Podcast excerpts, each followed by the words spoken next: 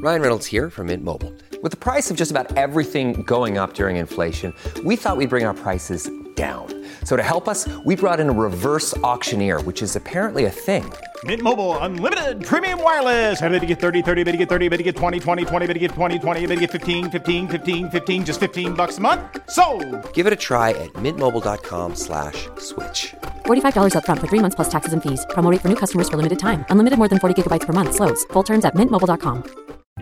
At IKEA, your dream home is a blue bag away. No matter the size of your space or budget, we've got everything you need to turn your dreams into reality. And now with new lower prices on hundreds of our most popular products, bringing the dream home is even easier.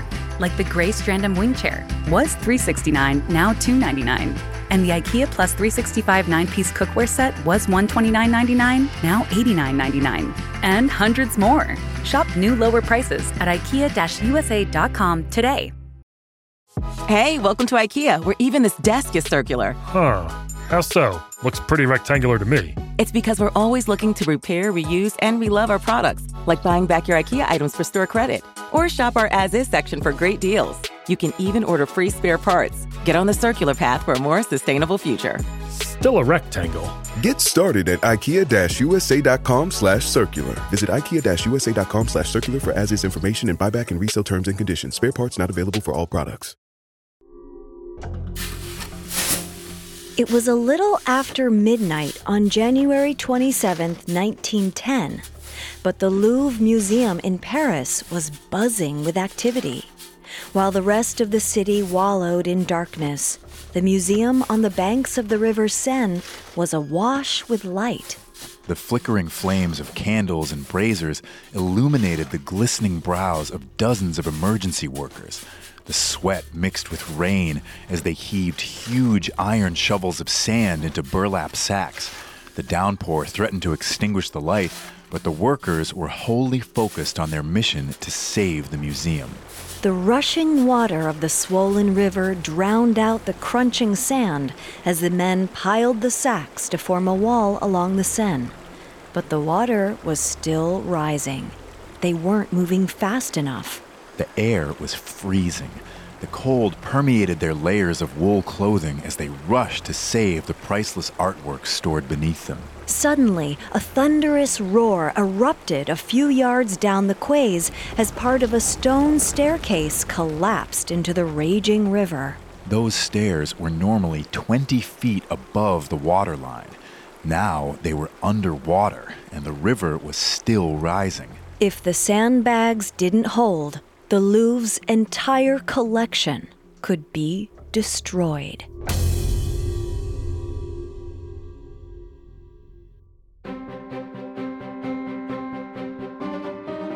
Welcome to Natural Disasters, a Parcast original. I'm your host, Kate. And I'm Tim. Every Thursday, we'll explore the moments in history when the natural world turned deadly. You can find all episodes of Natural Disasters and all other Parcast originals for free on Spotify or wherever you listen to podcasts. To stream Natural Disasters for free on Spotify, just open the app and type Natural Disasters in the search bar. At Parcast, we are grateful for you, our listeners. You allow us to do what we love. Let us know how we're doing. Reach out on Facebook and Instagram at Parcast and Twitter at Parcast Network. And if you enjoyed today's episode, the best way to help us is to leave a five star review wherever you're listening. It really does help.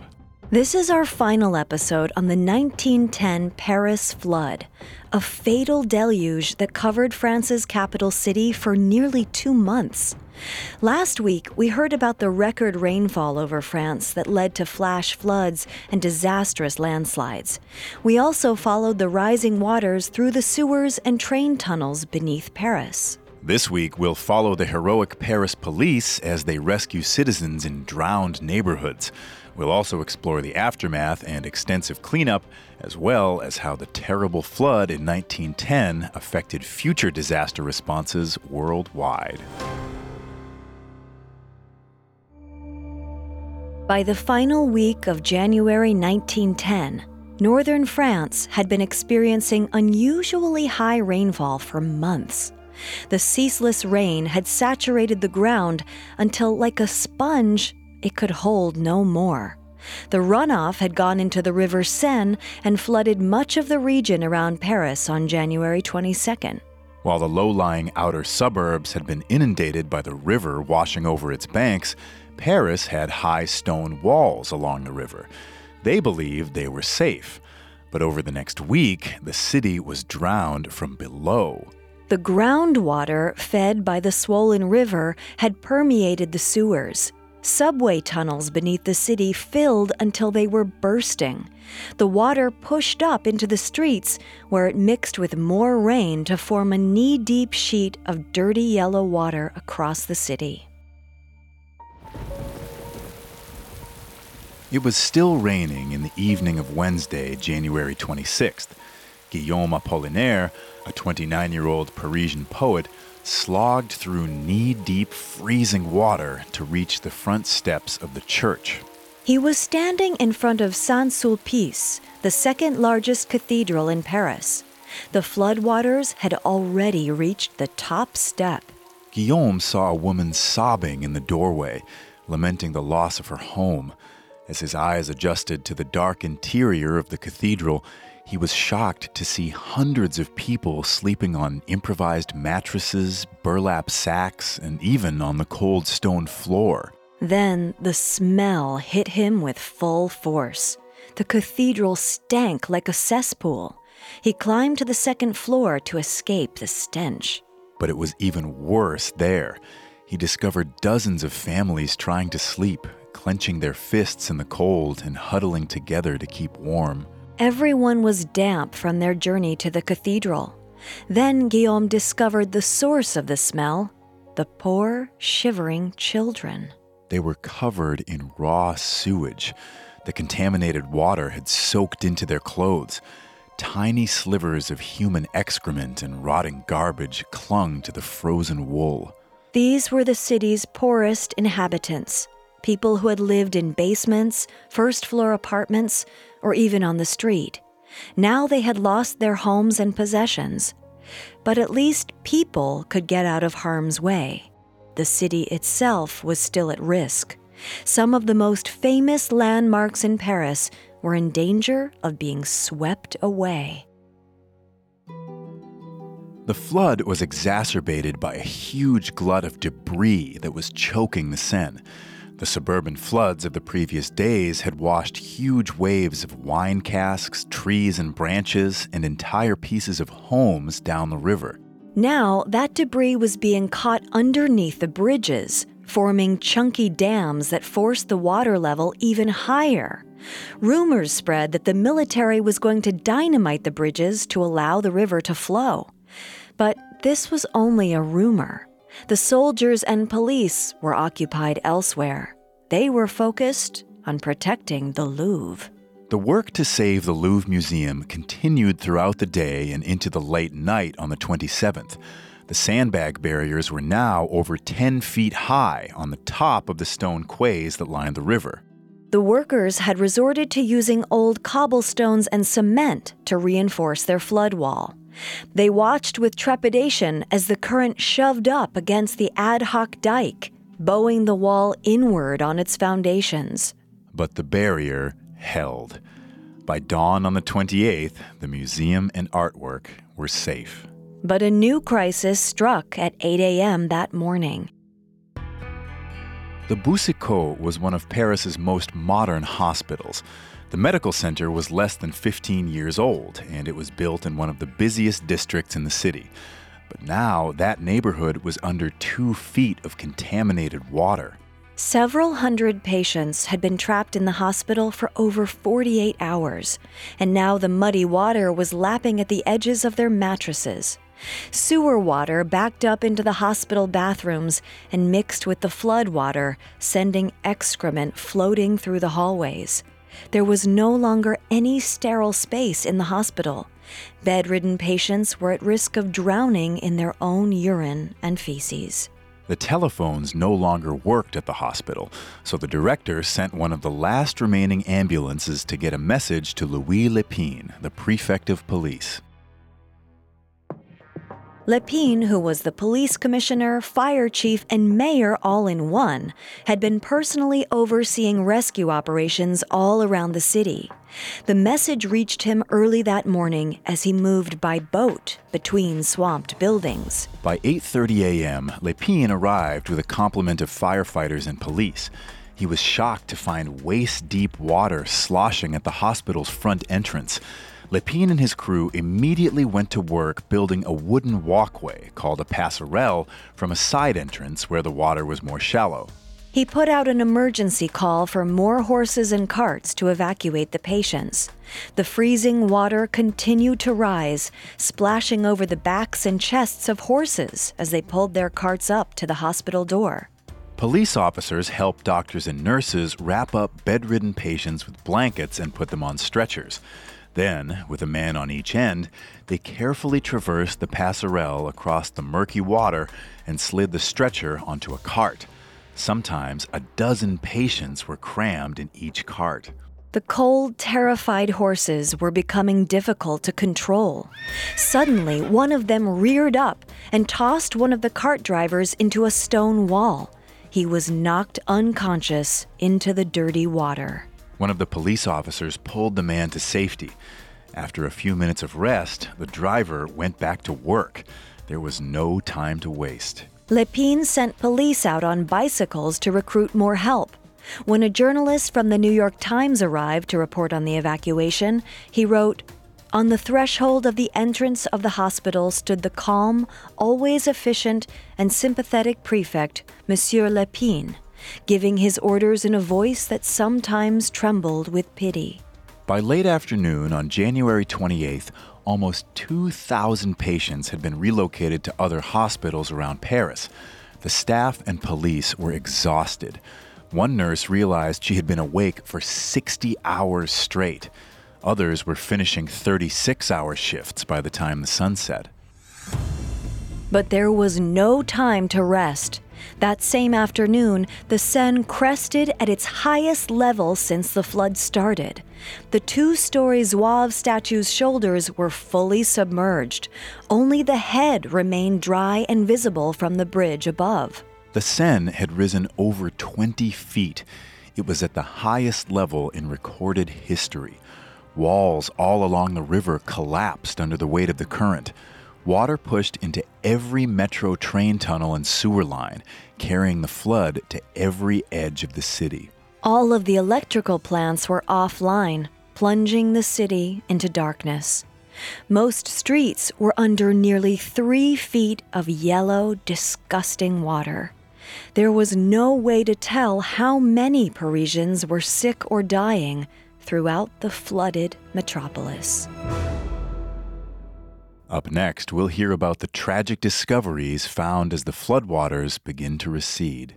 Ryan Reynolds here from Mint Mobile. With the price of just about everything going up during inflation, we thought we'd bring our prices down. So to help us, we brought in a reverse auctioneer, which is apparently a thing. Mint Mobile unlimited premium wireless. Ready to get 30, 30, bit to get 30, bit to get 20, 20, 20, bit to get 20, 20, bit to get 15, 15, 15, 15 just 15 bucks a month. So, Give it a try at mintmobile.com/switch. slash $45 upfront for 3 months plus taxes and fees. Promo rate for new customers for limited time. Unlimited more than 40 gigabytes per month slows. Full terms at mintmobile.com.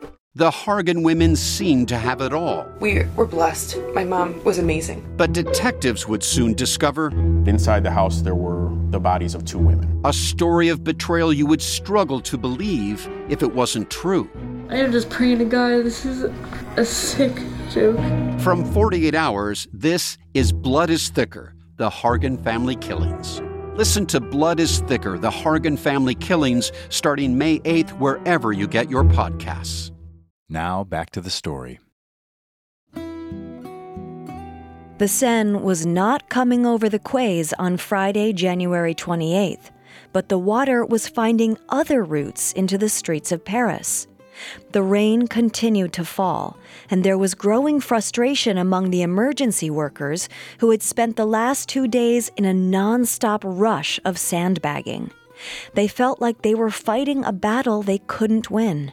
One of the workers filed a report that afternoon which said his team had dammed the Seine nonstop, but the park was flooded by water coming from the avenue.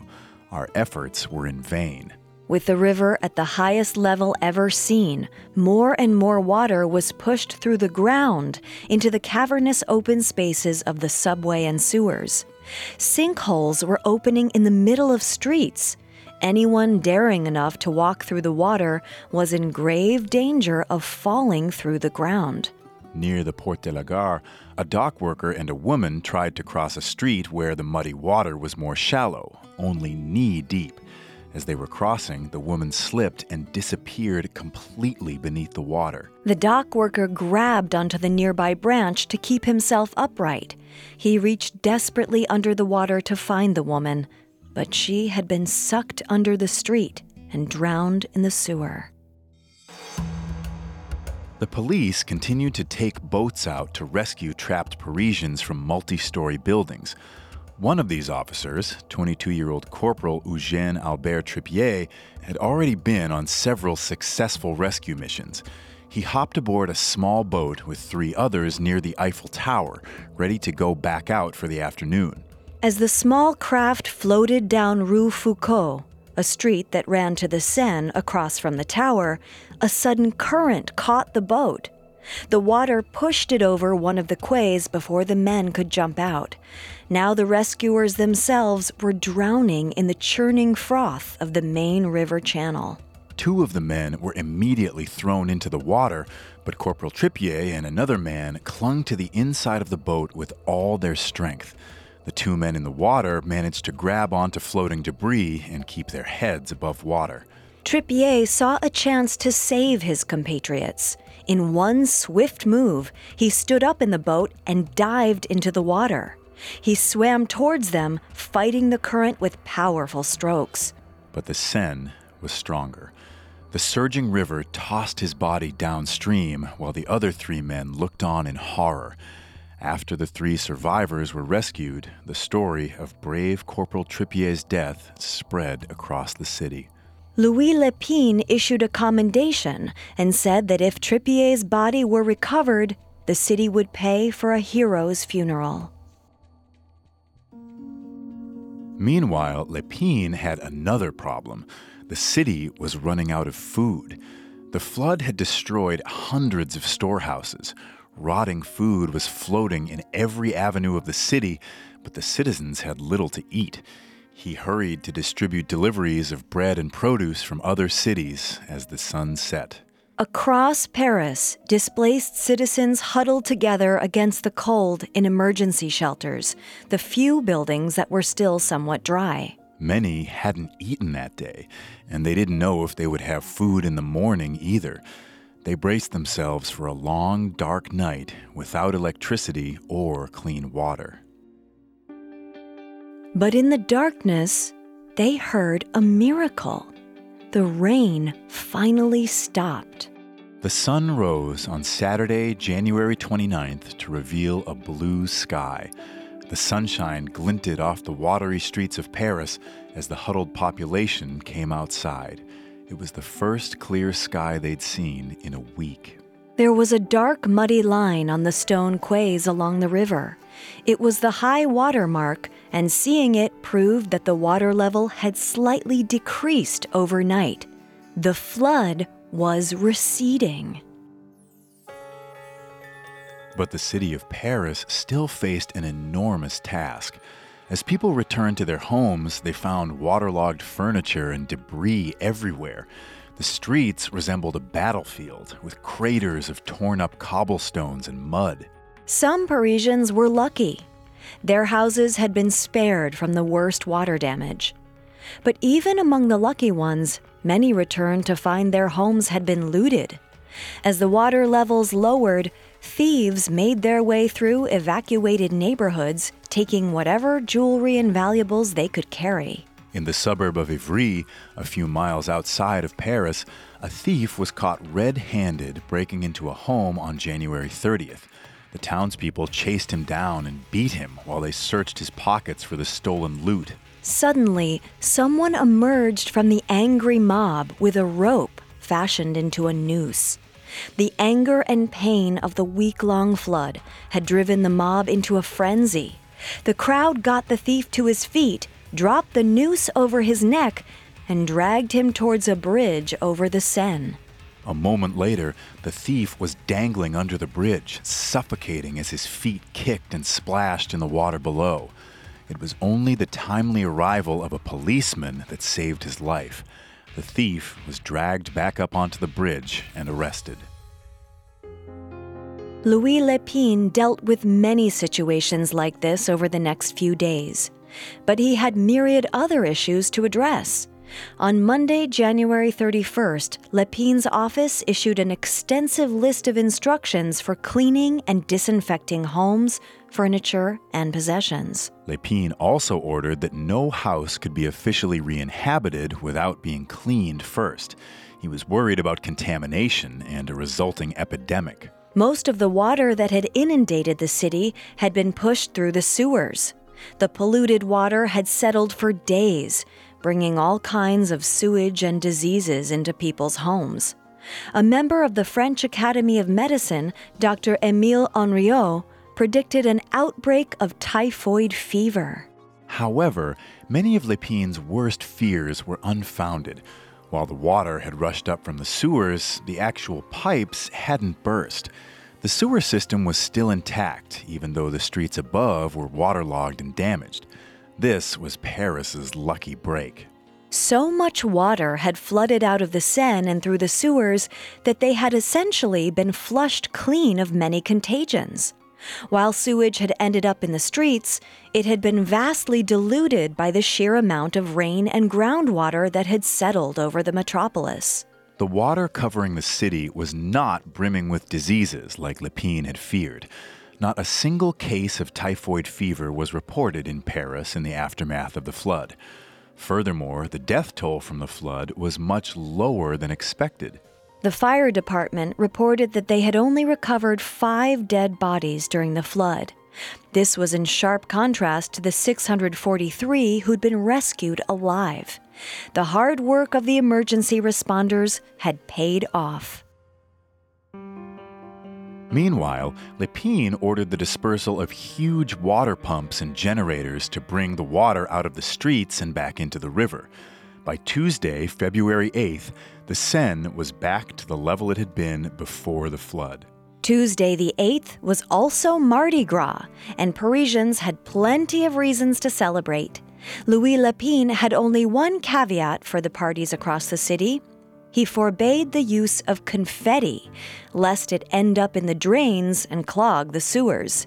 While the Seine had fallen back to a manageable level, the rainy season was far from over. Another brief spate of rain hit late in the day on the 8th and continued into the night, which brought the water level back up a few feet. Parisians watched the rising river with trepidation. This pattern of light flash flooding continued throughout February. The ground in the river basin was still saturated, so the river swelled with each rainfall. But the Seine never returned to the levels seen during the last week of January. Though Paris's famous river had returned to its normal ebb and flow, the citizens were still struggling with the cleanup. Lépine's citywide order that homes couldn't be re inhabited without proper cleaning was controversial. Some Parisians were outraged that the government was keeping them out of their homes.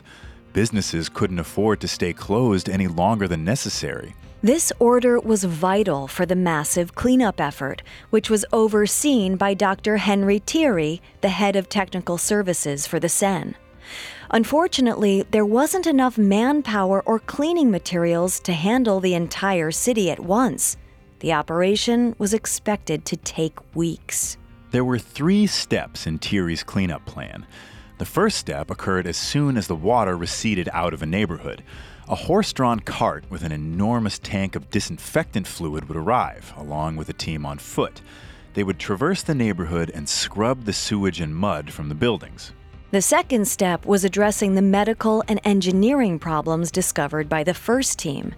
Doctors, firefighters, and structural engineers were on call to respond to any emergencies, including trapped or injured citizens, collapsed walls, or rabid animals. Once the emergency teams had scoured the neighborhoods, an inspector went into every building in the city to make sure it was clean and safe. Then, finally, inhabitants were allowed to return.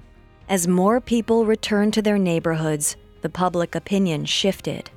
The shock of seeing raw sewage deposited in their houses, as well as a growing awareness of the possibility of disease outbreaks, helped form a wave of support for the cleanup. Eventually, Parisians were wholly in favor of disinfection, even if it meant further losses of their property. The medical journal The Lancet described the cleaning efforts in early February. Wet bedding and inferior furniture was thrown out into the street to be destroyed. What was most urgent was the destruction in the shops and restaurants of soiled articles of food. Dr. Thierry claimed to have personally visited over 5,000 homes and businesses in February. He was amazed at the overwhelming support for the cleanup. Even though many people were concerned about an epidemic, some bristled at the government mandated destruction of their property. When legal questions arose, it was often pressure from the neighborhood that encouraged compliance. There was another added benefit to deep cleaning the entire urban center. People were clearing out basements and buildings that hadn't been touched in decades. The Lancet article illustrated the joys of repurposing old spaces. Some of this rubbish had been accumulating for more than half a century. Citizens are confessing that Paris has never been so clean before. The flood had taken a terrible toll on Paris, but it had also brought together the population. People helped rescue, feed, and house their neighbors. They banded together to survive the disaster and afterwards joined together in a massive effort to clean the city. The city had survived the worst flood in its history and came out sparkling. But the Seine was prone to flooding, and as the memory of the deluge faded, Parisians became less and less concerned with preventative measures and grew dangerously complacent. Coming up, we'll hear about how the lessons of the 1910 flood were implemented when future disasters struck Paris. This episode is brought to you by Etsy. Sound the gifting panic alarm. You need to get an amazing gift. Wait, no, the perfect gift. Relax. Now you can use gift mode on Etsy. Gift mode on Etsy takes the stress out of gifting, so you can find the perfect item for anyone and any occasion. It's easy. Just tap or click gift mode on your Etsy app or Etsy.com. Then answer a few short questions about who you're shopping for and what they like. And gift mode instantly gives you curated gift ideas based on hundreds of personas. Now it's simple to find gifts made by independent sellers for all the people in your life. So whether you need a housewarming gift for the new homeowner or a birthday present for the pickleballer, gift mode has you covered. Need to find the perfect gift? Don't panic. Try gift mode on Etsy now. Mom deserves the best, and there's no better place to shop for Mother's Day than Whole Foods Market. They're your destination for unbeatable savings, from premium gifts to show-stopping flowers and irresistible desserts. Start by saving 33% with Prime on all body care and candles. Then get a 15-stem bunch of tulips for just $9.99 each with Prime. Round out Mom's menu with festive rosé, irresistible berry chantilly cake, and more special treats. Come celebrate Mother's Day at Whole Foods Market. Now, back to the story. By March 27, 1910, two months after the flood of Paris, the waters had almost completely receded. The streets were repaired and green grass returned in the parks along the riverfront. The 27th also happened to be the Easter holiday, and many Parisians were celebrating their survival.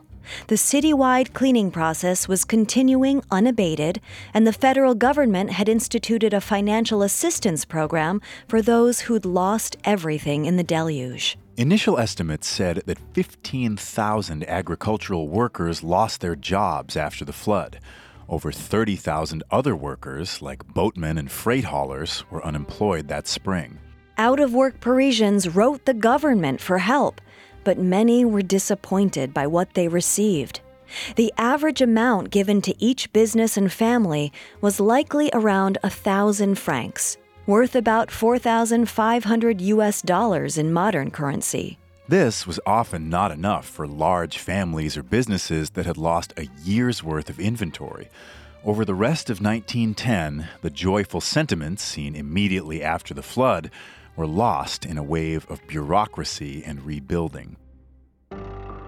In June of that year, the city completed its investigation of the flood.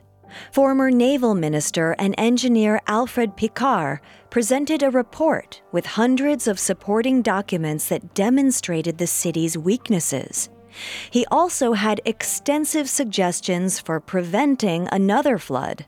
Picard praised the unity among citizens and emergency workers and warned that the city must be careful not to forget the solidarity discovered during the crisis.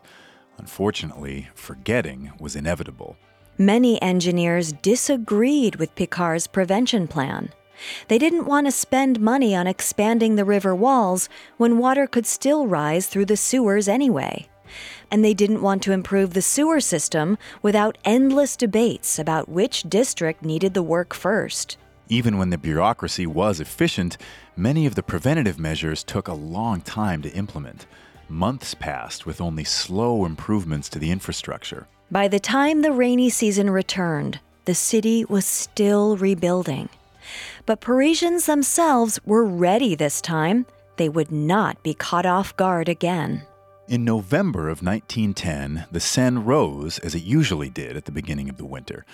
After the spring flood, new high water gauges had been carved into the stone quays along the river.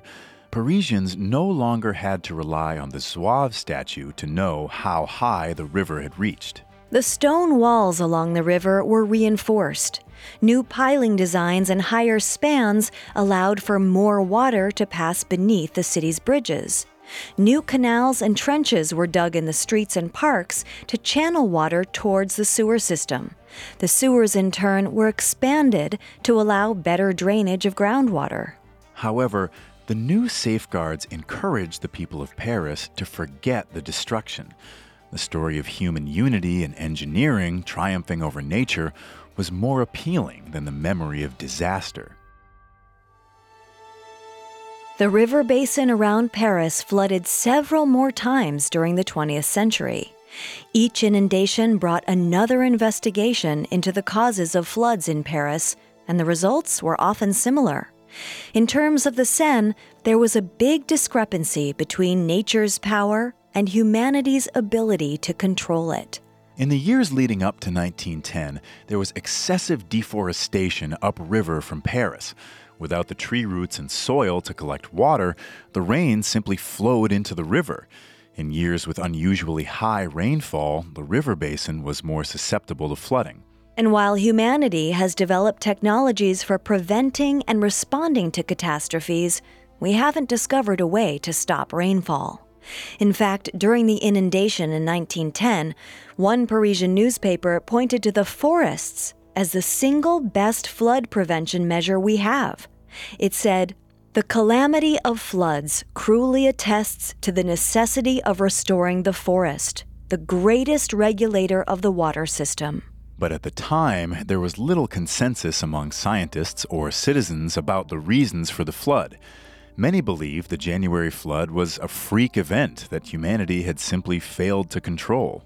In fact, Parisians rarely spoke of the 1910 flood until June 2016, when the Seine again rose to near record levels. It had been over a hundred years since the terrible deluge in 1910, and the city had largely forgotten about it. But now the Seine once again was lapping at the chest of the Zouave statue, almost 20 feet higher than normal. Suddenly, postcards and books about the 1910 flood were everywhere. The distant past became an omen of what might happen again. But this time, there were new techniques to stop it. New computer technology allowed for flood simulations to be made in real time, providing warnings and information to the public. Communication had also greatly expanded from the days of telegraphs and gas lamps, and messages passed instantly from warning stations all along the river. But most of all, Parisians were once again united, this time in their preparedness. There were very few deaths in the 2016 flood, and the government response was efficient and well orchestrated. Part of that response was thanks to Louis Lépine's efforts over a hundred years earlier. The emergency plans he developed laid the foundations for future disaster responses in Paris. In the aftermath of the 1910 flood, Lépine was credited with saving the city. He was eventually awarded the Prix Audiffred, a high honor dedicated to duty and self sacrifice. The new infrastructure that was built in the ruin of the flood also contributed to the city's ability to withstand future disasters. Electrical and telegraph lines were constructed out of the reach of floodwaters. Natural gas lines were rebuilt to withstand the deluge, and the sewers, streets, and railroads were all inspected and repaired to a higher quality than before. Throughout the hundred years after the 1910 flood, the Seine has reached flood levels every few years. Many Parisians are once again watching the river every year to see if disaster looms. The Zouave statue still stands at the Pont de l'Alma, though the bridge's old stones have been replaced by modern steel beams. Parisians still look to the soldier statue as a benchmark for the rising waters. There's no doubt that Paris will see record rainfall and more flooding as the climate changes, but the flood of 1910 will always be the standard against which all others are measured. To this day, Parisians are wary of the powerful natural forces that put their city underwater.